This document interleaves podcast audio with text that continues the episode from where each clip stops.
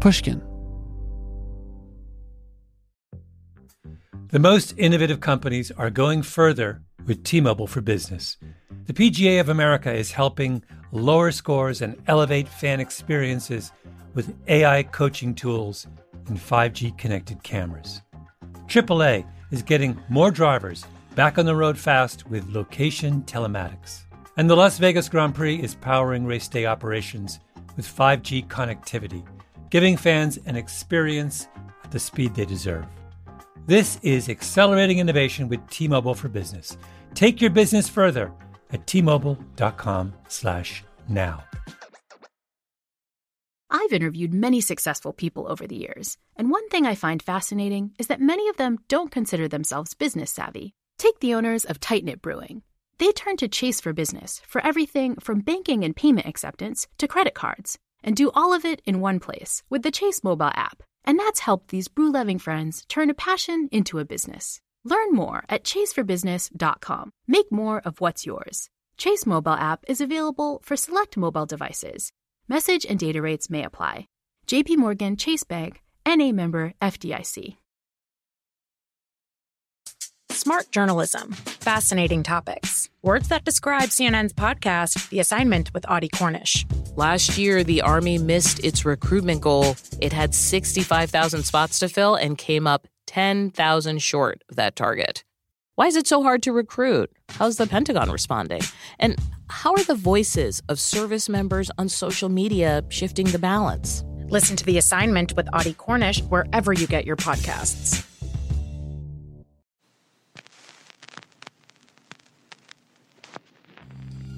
This is Talk Easy.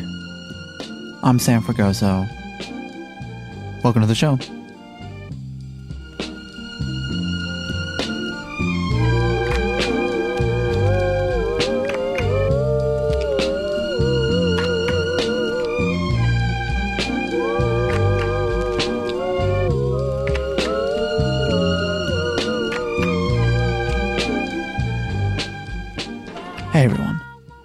This week I am joined by writer Anne Lamott.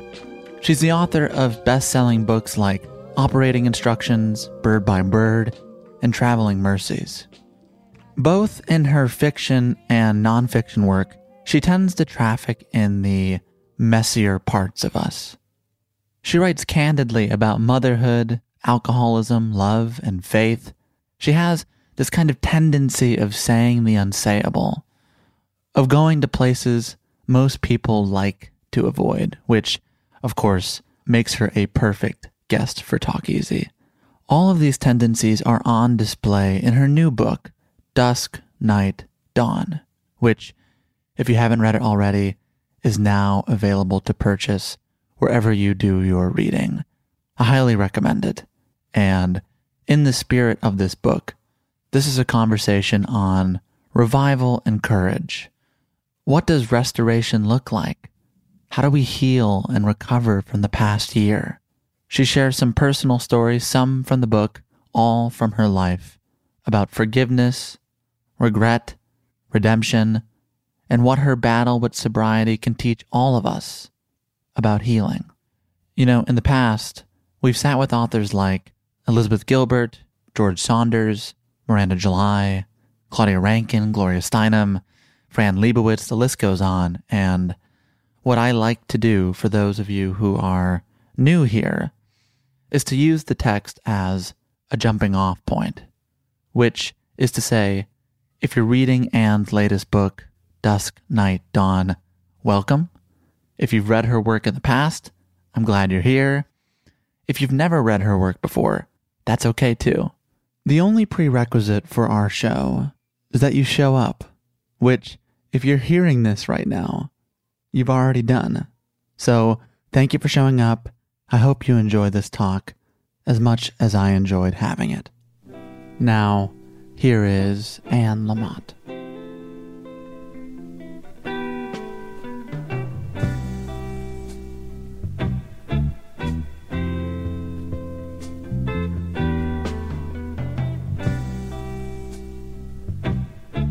Anne Lamott, how are you doing in this moment?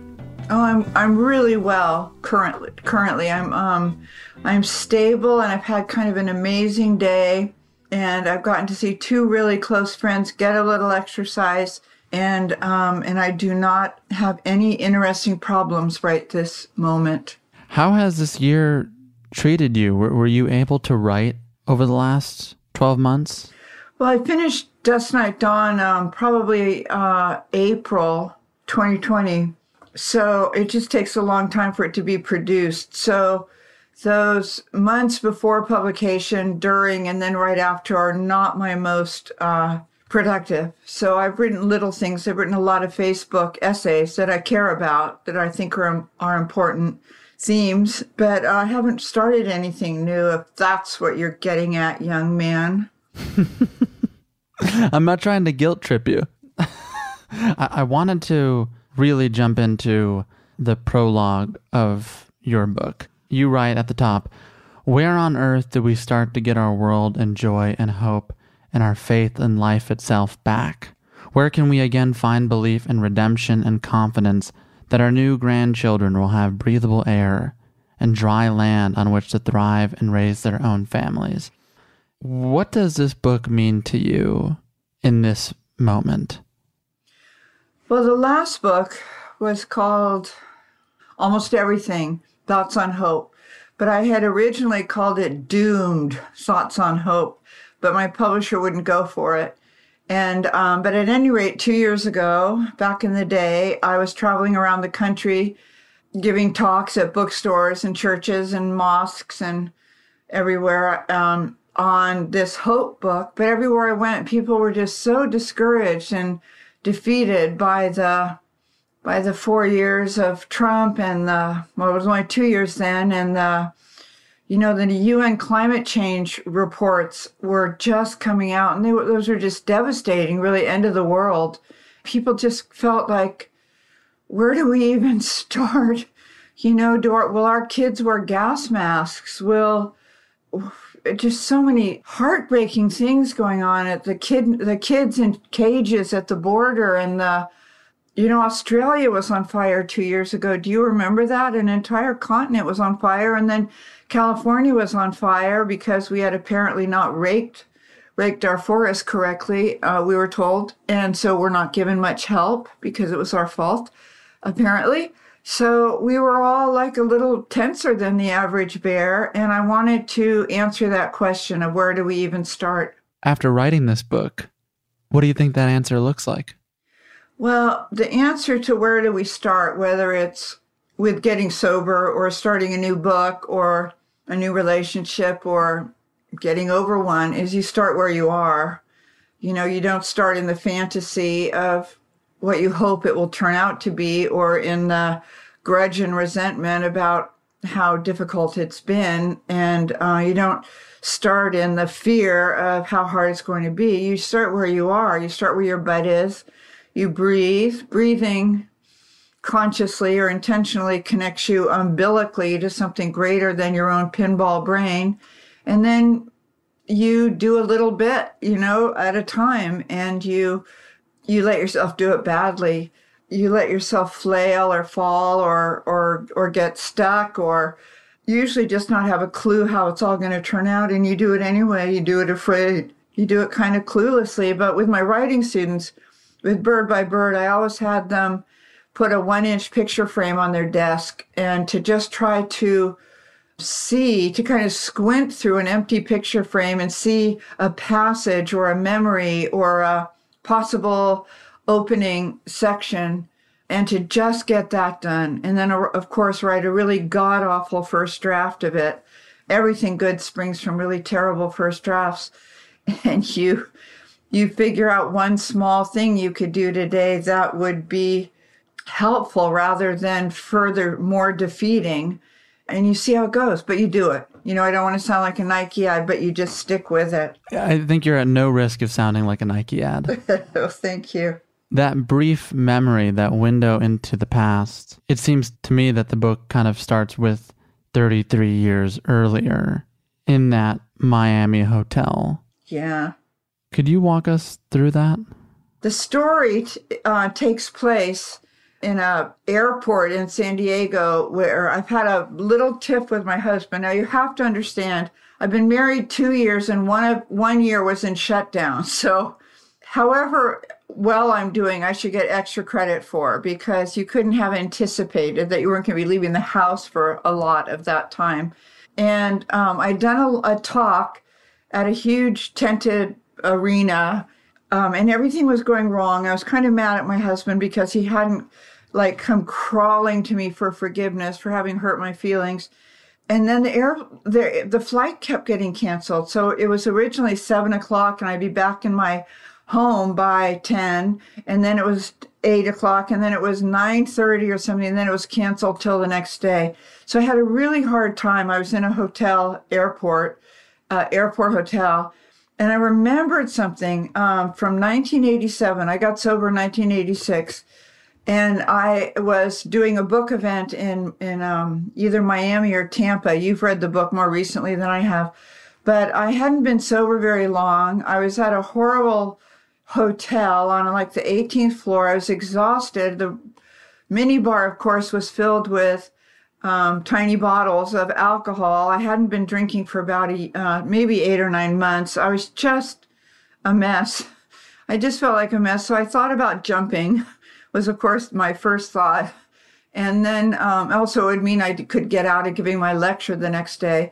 And instead, I got some sort of, like I'd call it a Holy Spirit nudge. Something tugged on my sleeves and said, call other alcoholics. And so I looked up the number in in Miami for some sort of alcoholic um, line, and I, I just said I hate all everything in all of life, and I'm 18 floors up, and my room is filled with miniature bottles of booze. And they said, "Oh well, we'll just send somebody over. We'll send a woman over in half hour." And I said, "You know, it was like midnight."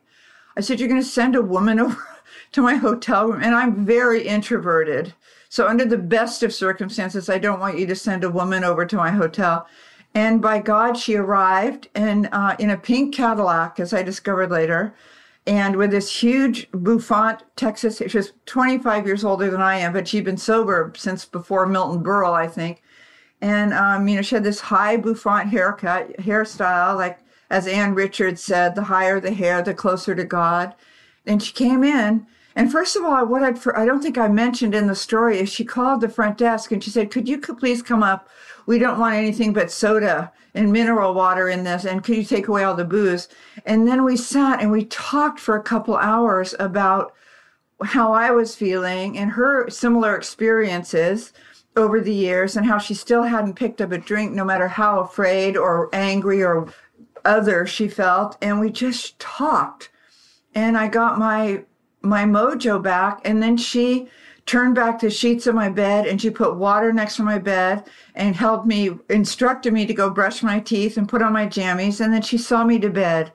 And so when I was in this, at the airport in San Diego in this terrible mood, you know, can, a flight canceled three times and my husband being um, imperfectly perfect, I remembered this Texas woman and I turned down the sheets of my bed and I got in my jammies and I brushed my teeth and I put a glass of water by my bed. And I was suddenly you know, 80% better than I'd been, and 80% better on any given day is a miracle.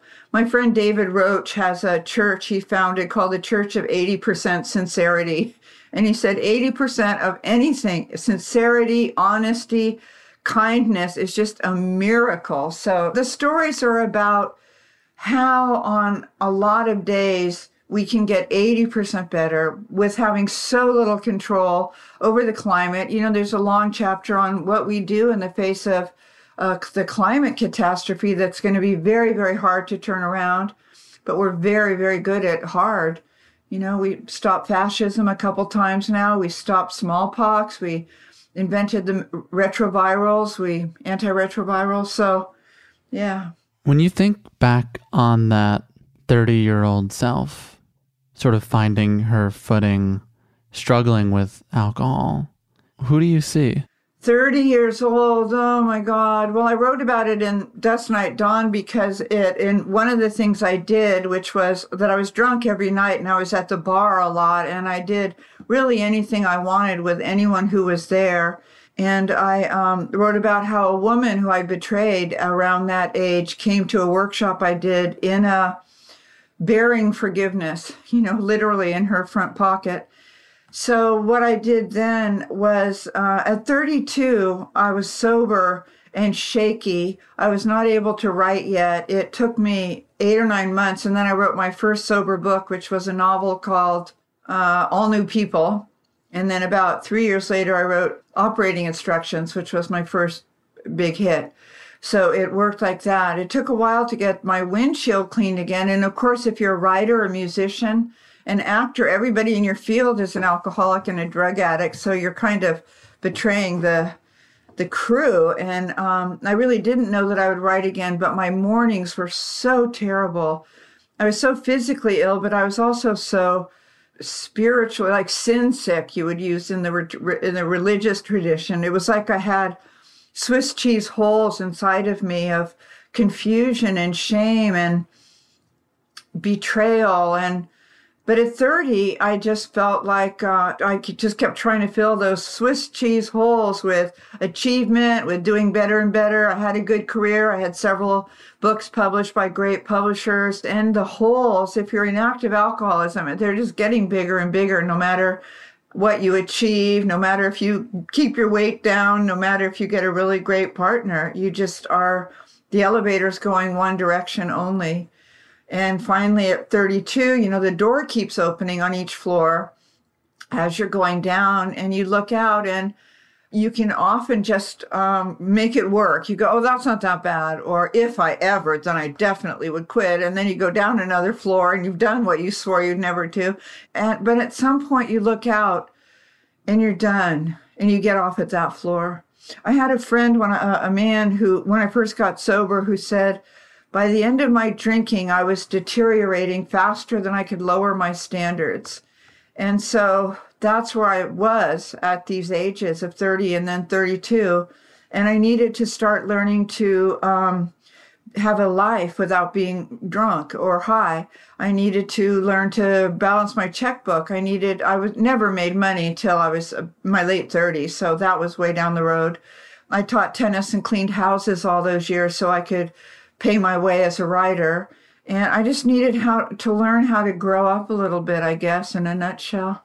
In one interview, you said that I was too smart and too sensitive. I got bullied horribly.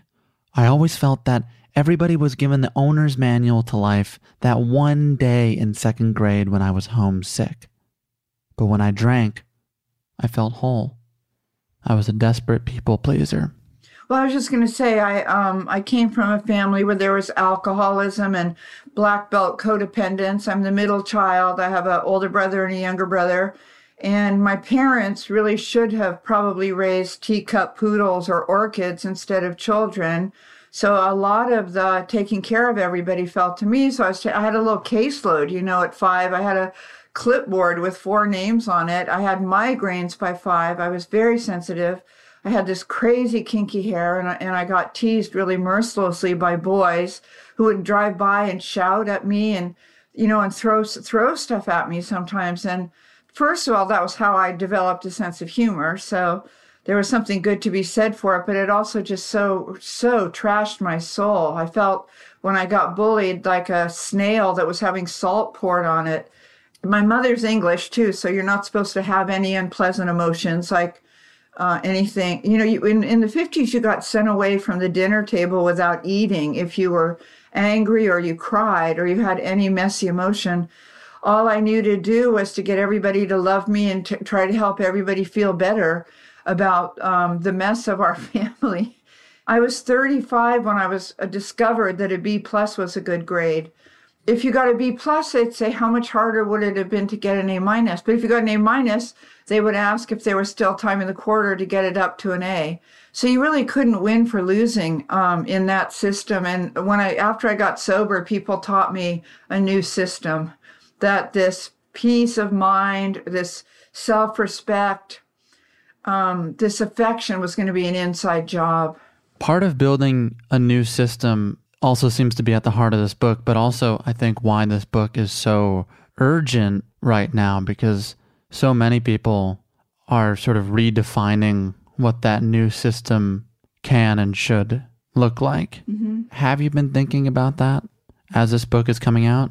I think we really tapped into a deeper compassion because for those of us who were doing fine, which I was, um, you just saw these long, long lines of people, you know, two and three mile lines outside of food pantries with parents just trying to get a box of food for their kids. And I got very serious about helping food pantries.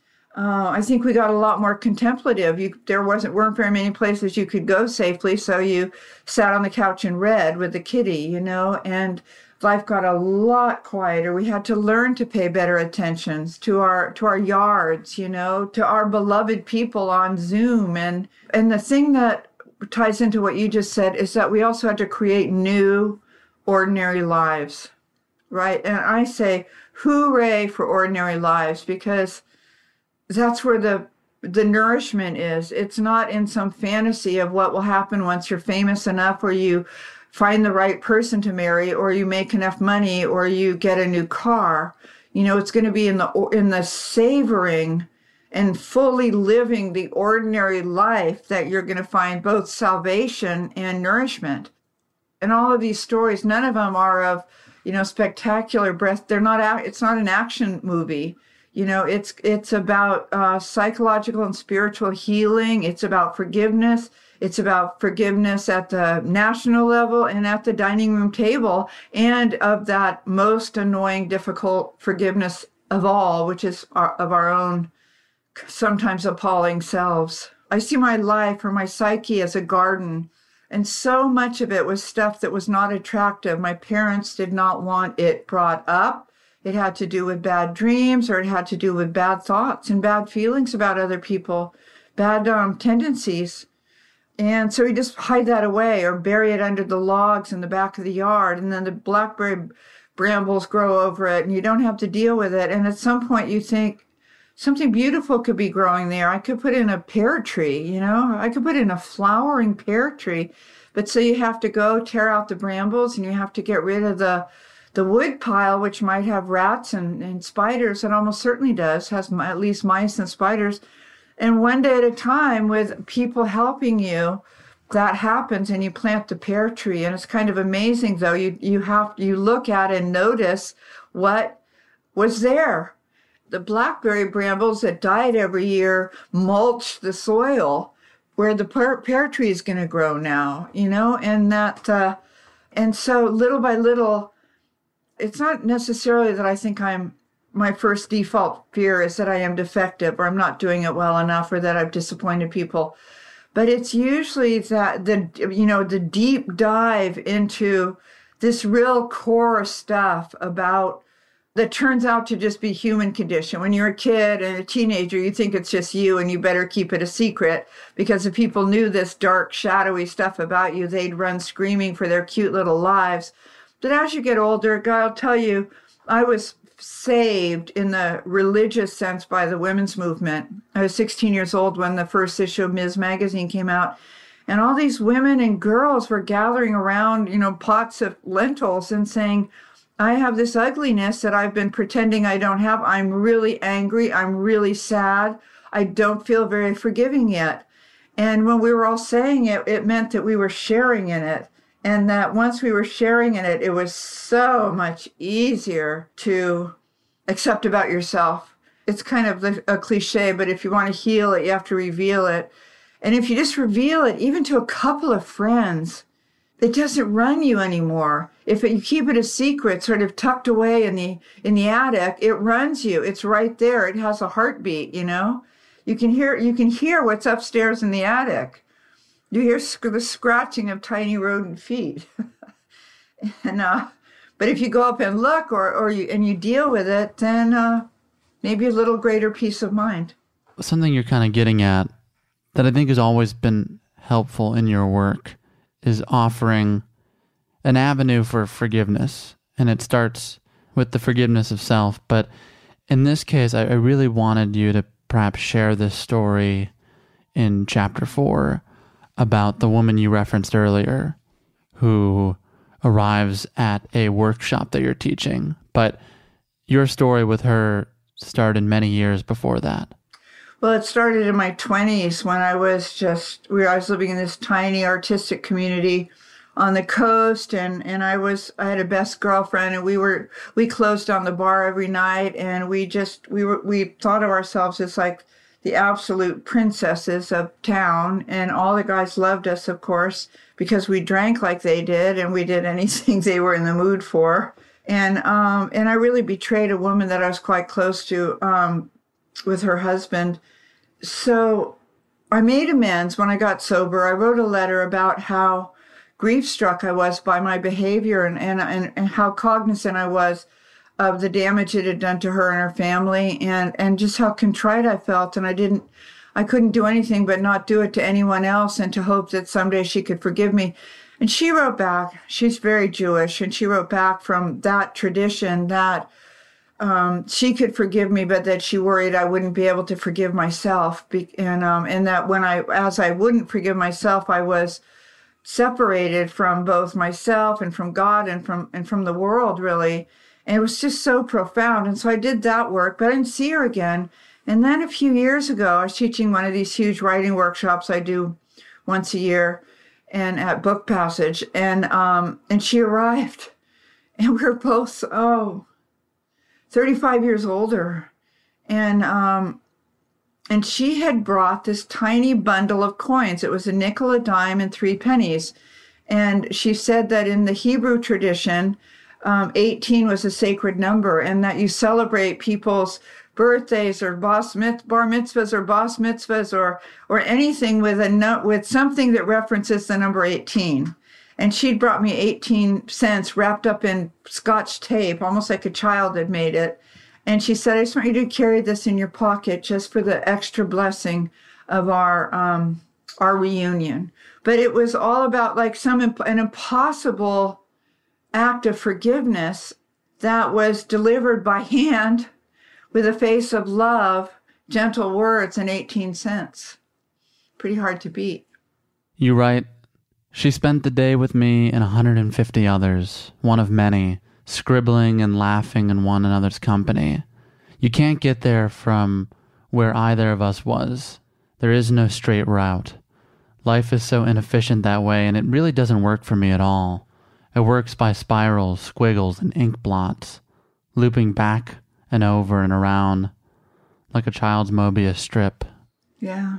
You know, that last part dawned on me as sort of the purpose of your writing, or at least my interpretation of it, which is your ability to track and chart and pinpoint those spirals and squiggles and ink blots. Thank you. That's a wonderful compliment. Does it help you understand them? What where I can see a little bit of light, where before I felt stuck and, and in darkness, is often a, a place where I begin my essays that uh, like for instance the sec i think the second story maybe the third is totally on soul. It's on what the soul is and how we how we wash the windows of the soul how we re, re um, reset the soul that can get pretty smudged by life and the endless data stream. And in it i tell the story about one a really dear friend whose daughter um, killed a, a, a young person in a hit and run accident drunk driving on new year's eve and how she goes to prison. And um, and so I brought it to my Sunday school kids, who are there's usually three of them. I go to a tiny sort of failing church, but I asked them, "Could you forgive her?" And they said, "No, um, not just for killing the, the the young man, but she she ran from it." And for me, I mean, I drove so drunk. I drove on LSD, and and I'd never, as far as I know, hit anyone, but it could have happened to me. And with these kids, you can start saying, okay, well, where do we start? Where do we start with finding a, a somewhat warmer, gentler heart for this girl named Allie? Well, you start where you are. Have you ever done anything that you didn't think you could be forgiven for? Yeah, well, with my mom, I did. And what happened? Well, it really made her cry a lot. And then it made me cry a lot. And then I sort of did the time. I was grounded for two weeks and and I said, well, Allie's been grounded for four years, you know, in a pri- in a prison. She's done her time. She was dealt with by the law. Does that make it possible for you? And little by little by little, my kids could come to see that her her soul was not a bad soul. Her soul was this beautiful, clear, this maybe fitful little flame that was just beautiful, the same soul she had as a four year old. And, and there was the beginnings of forgiveness, which is the ultimate miracle. The beginning of forgiveness is the hard part. Little by little, recognizing that someone may be willing to hear you out, may be willing to, to move an inch. And as you're describing that, I have to say, even after the year we've had, where we've talked about building new systems and leaning into compassion, I haven't seen a public forgiveness work once on the internet. I haven't seen anyone be forgiven. And I wonder how we approach something like that redemption. It's just such a crazy heightened season on the internet, isn't it, right now, with, with people being trashed and canceled and attacked. But um, and I wish that when we sought forgiveness or reconciliation, that it was going to happen tomorrow, right after lunch. But it takes time, you know, and and it says in the book, time takes time, and I completely hate that, but it's true. There's a chapter that begins, I am waiting patiently for people to come crawling to me begging forgiveness. and they don't. They haven't yet. You know, a couple of really god awful boyfriends over the years, and, and actually Clarence Thomas, although I'm starting to lose hope. But um, it doesn't happen that way. So, so the blessing has to be the the prayer has to be bless them and change me. You know, in the, in the last book on the in the Hope book, I quoted Martin Luther King saying, "Don't let them get you to hate them." Because if you're in hate with them and, and that total sheet metal lack of forgiveness, then you're weakened. You're no longer in your center. You're no longer in your soul or your core or your heart. You're in a weak, unbalanced state. And you get to ask yourself whether that's okay with you. And if not, you're the only one you're going to change. If you do change and if you release those people by blessing them in your in your prayer life or your thought life, sometimes the damnedest things happen and and things just get a little bit better. Do you want to call up those people that that owe you forgiveness? I can do it with you. I'd be happy to call them up. Demand an apology on this podcast. Um, no, because I, it's an inside job for me, and I'm um, it's happening. You know, over time in recovery, people talk about life on life's terms. It's not life on Annie's terms, and so that means it's not forgiveness or or um, or lack of it thereof, or uh, or lugging around this stupid stuff.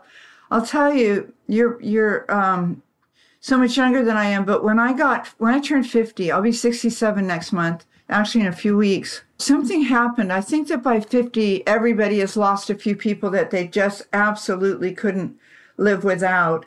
And so you realize how short life is and that you better get to it. You better start savoring every single day and every holy moment of being in nature or in peace with, with your precious community. And you start to realize how much stuff you have lugged around in, in the little airplane of your life and, and how much you're just done with and how sick of flying so low you are. For me, a lot of it had to do with um, things related to my ambitiousness or these resentments we've been talking about or just burdens of one kind or another. And at 50, you have, you start having some tools to chuck them out of the airplane that has kept you flying barely over the treetops because you want to fly. You don't know how long you neither neither of us know how long either of us is going to live. You know, if we do this next year, which I'm glad to do, we're not positive we're both here. You take a long deep breath and you look at what the day is and what what condition you you're in. And if there's anything you can do, start doing or stop doing, that's going to give that's going to alleviate your spirit. It's going to lighten your spirit. One thing that the whole book is about since it's mostly so much about soul and, and, and restoration after what we've all been through after the last four years and the fires and COVID and what, whatever we've all been through in our individual families. It's so much about the, the incredible blessing of service, of getting out of yourself and becoming a person for others. And the, my, my strongest philosophical understanding that if you want to have loving feelings, you, you don't figure that out, you you do some loving things, some of them anonymously, and you get loving feelings. So I, I've, I taught uh, one Advent, I had my Sunday school kids promising to flirt with old people every day, like at Good Earth, the old people in front of you and the express line with their coupons, which means that they're going to be there for at least 10 minutes quibbling and flirting with them instead of grudging them or harshing them. You say, God, I love your hat. Where could I get one? You know, or, or is your dog friendly? Can I pet her? and getting some positive energy going with somebody who is mostly being ignored, who is probably invisible, and the plates of the earth just shift. I heard when I got sober, you take the action and the insight follows. It doesn't go to happen the other way around. But I was raised by by intellectuals who were atheists, and we worshipped breaking the code and figuring it out and and whatnot, and it just didn't get them anywhere. And it usually doesn't get me anywhere. But if I take the action, like a really warm, friendly, giving action, then I um, I end up in a much happier and much healthier place. You write, Love is giving away what you have been so freely given. No matter if you have little opinions on the recipient's personal hygiene, giving away fills the well. And it's funny, you mention your family and you, and you talk about your father throughout this book. And in this very same paragraph, you write, My dad took us to vigils outside the walls of San Quentin, twice during executions. He taught writing there to the inmates. Love is not packaged for individual sale. He loved these men and they loved him. In prison, where it is loud and smelly and people fling feces at each other, this would be a bit of a stretch for me. The ones who got out stayed in touch with him. Do you feel like what you do in your Sunday school classes and in turn the work you do with teenagers trying to get sober. Is that you kind of taking your father's baton who helped these inmates and carrying that tradition forward? My mother taught me a passion for the underdog. Uh, when you absolutely don't know what to do, you take care of the poor. And she was not religious.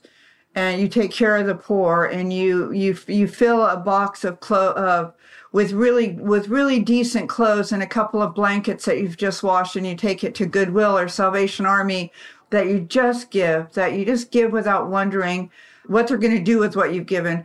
That and, and it translates my son and I when he was little we always would go and get 10 and 20 dollar bills and we just give them out. Our, our poor area is called the canal district in, in, in this very wealthy enclave marin county and you give people that look like they're really down and out a $10 bill and a bottle of water and you don't ask what they're going to spend the money on you know jesus goes around healing people of, of blindness and he doesn't ask them what they plan to look at for the rest of their lives you know my son as an adult would go around and he'd give people homeless guys on the street um, a buck a bottle of water a cigarette and a book of matches and he'd say, I'm glad to see you. You take care.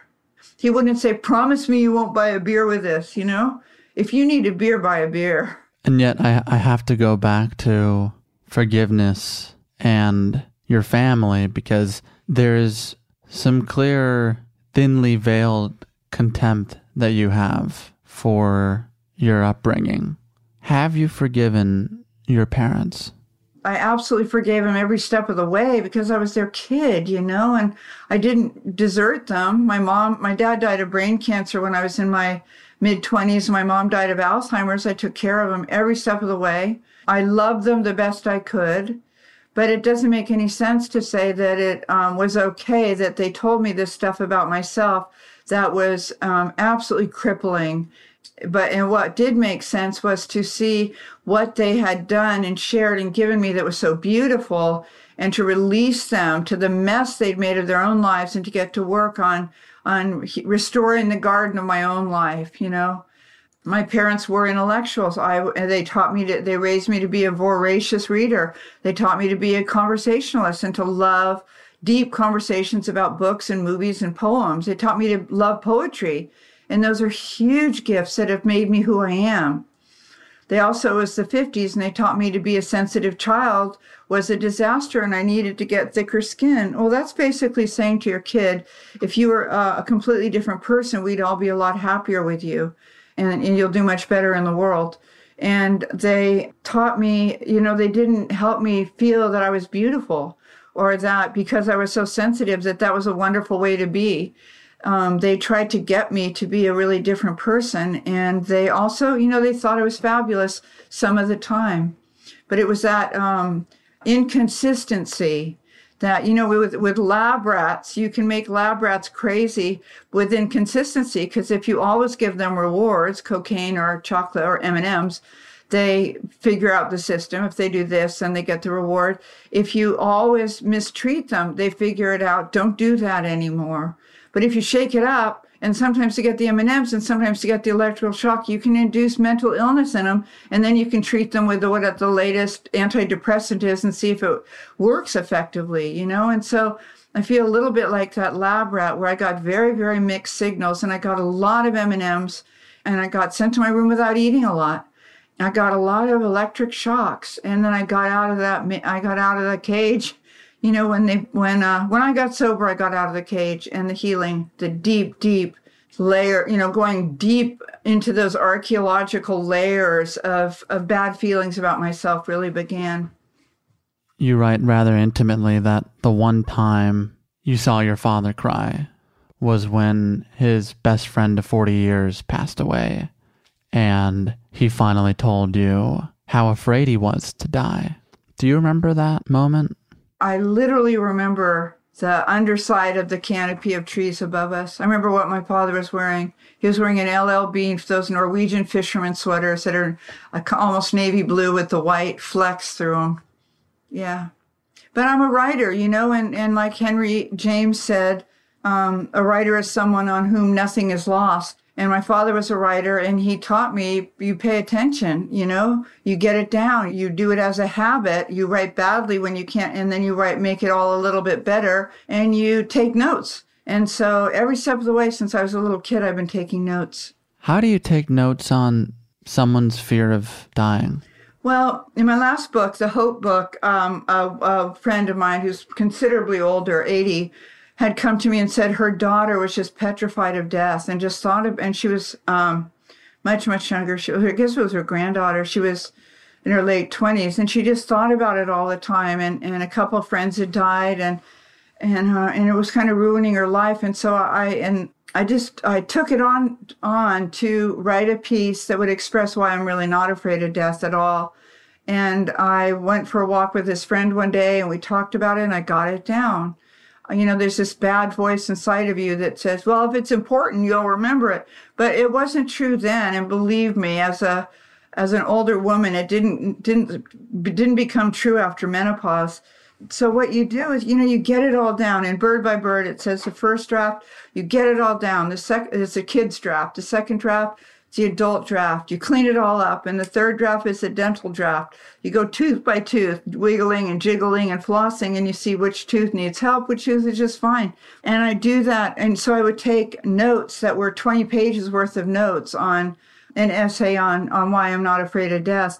And then that gets reduced to a 10 page 12 page essay, and then it gets reduced and reduced and reduced to the essay that then I can present to you and say, Here, got a minute, unfortunately, the pandemic has has forced all of us to actively consider our own mortality, or rather, I'll speak for myself. It's forced me. Mm-hmm. And when you talked about turning sixty-seven, you said, "Yikes," which I interpreted as, "Yikes, is it ending soon?" No, that's not what I said. I'm, I'm 67 next month, so I'm still a very, very young 66. But um, the book was originally called The Third Third because there's just so much grace in myopia. You know, there's grace in having less energy to race around doing meaningless things. And that's kind of what I'm asking for, I guess. My sort of humble ask to you is can you share some of that grace in your third third? Well, you know, I'm not trying to blow you off, but the whole book is is what I learned and what I know and what I wanted to include in a book. But you know, the whole book is really about how we. Uh, you don't. You really don't need to get a terminal diagnosis to start getting serious about how you're going to live your life. Uh, what stuff is going to um, really hasn't turned out to be meaningful or profound, and that maybe you're going to stop doing less you're going to start doing less and other stuff that you really, really want to pursue, but you don't know.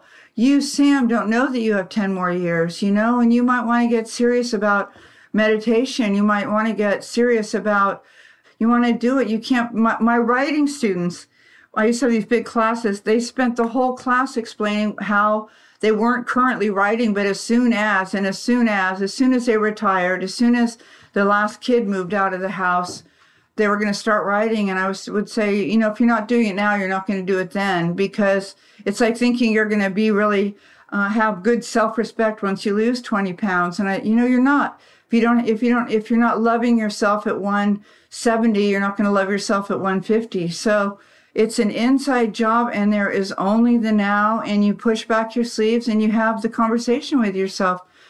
Who am I? I am going to die. That is our common drama. How am I going to live in the face of that? The great spiritual teacher Caroline Myss, had a thing 10 years ago about how every day you get $100 in your psychic bank account and you, and you have free will and you get to spend it however you want. You can spend it stoned. You can spend it um, having lunch with someone you really can't stand, who that who that you really think you should um, and that you have to. And so you're going to do it. She said, have that lunch, but that's going to cost you $17. So now you're going to go to the gym because you're feeling a little fat, even though you went to the gym the day before. And even though that feeling good about yourself is an inside job, you can go to the gym an extra day and put yourself through that, but that's going to cost you $11. So now you're down to 73 minus 11 is what, 62. You've spent all this money and you haven't spent it on on nutrition, you know, on food and water and soul food. And you, and so you start to get very conscious of how you're going to spend your hundred dollars every day. And little by little, it starts to translate into a life that is so much more fully and authentically lived that when the idea that you may die someday comes, you think, yeah, well, that's true, but wow, look at how beautiful those daffodils are this morning, you know, these, and you start saying wow a lot more because you're paying attention to the holy day, the holy moment. And so instead of getting one more stupid thing done today, like you have to go to the store to get graph paper today or some new moist towelettes because you're almost out. Instead of that, you you walk around in your law, your yard and you look at the little green shoots and you, there is a calla lily in my yard. It's very early, for the lilies and you look at it and you it makes you laugh. So it becomes a way of living. It becomes the the decision you make about the path that that you choose to be on from now on 80% of the time. And how do you think you've done? Mm, well 80% amazingly mostly because of being on the path of sobriety which is a very well lit path with unbelievably wise and sometimes funny companions. And um, and I think with my son, I, I did 80% of a great job. And I, you know, I'm still, he's 100 feet away with his son, who he had at 19, and who I love. I love the two of them more than anything else about life, really. And I think I did an 80% really good job of raising him. And we, you know, he certainly wants to bring up the other 20%. And I, I don't automatically think that I'm a defective mother, but I, I, it grieves me, all parent, it grieves all parents the mistakes you made. You know, I have 19 books published. I, I wrote each one the very best I could at the time. Sometimes I look back at them and I kind of go, ay, ay, ay, what was I thinking? But I have had a magical, mystical connection to the earth and to my beloved communities. And, when all is said and done, that's what's mattered most to me. Anne Lamott, thank you very much for your time. Thank you so much, Sam.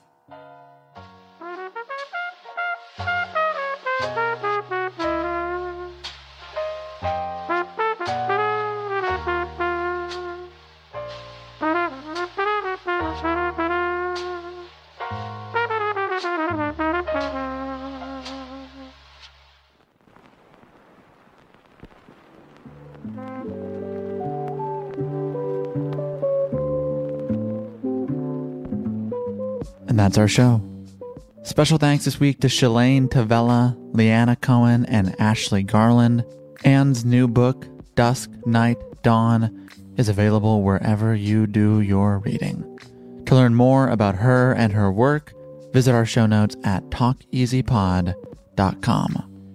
If you'd like to hear more conversations with writers, I'd recommend our talks with Elizabeth Gilbert, George Saunders, Claudia Rankine, Gloria Steinem, Miranda July, and Fran Lebowitz.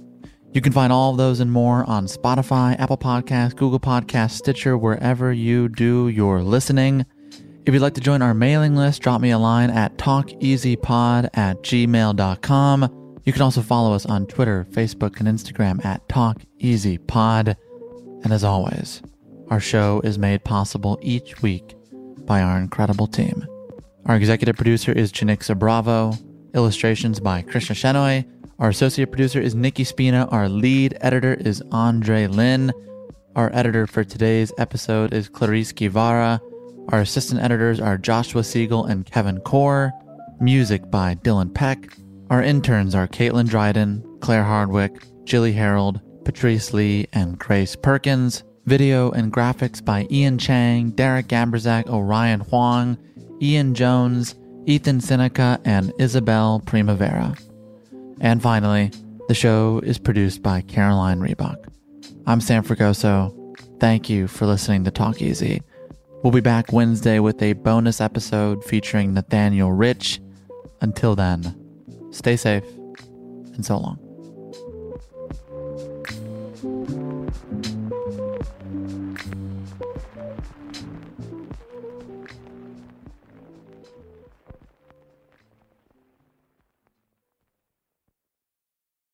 The tradition of breaking tradition continues with the return of the unconventional awards from T Mobile for Business at Mobile World Congress. This is an event that celebrates innovators whose bold actions took their industries to new places. If that sounds like you and you're a T Mobile for Business customer, enter today.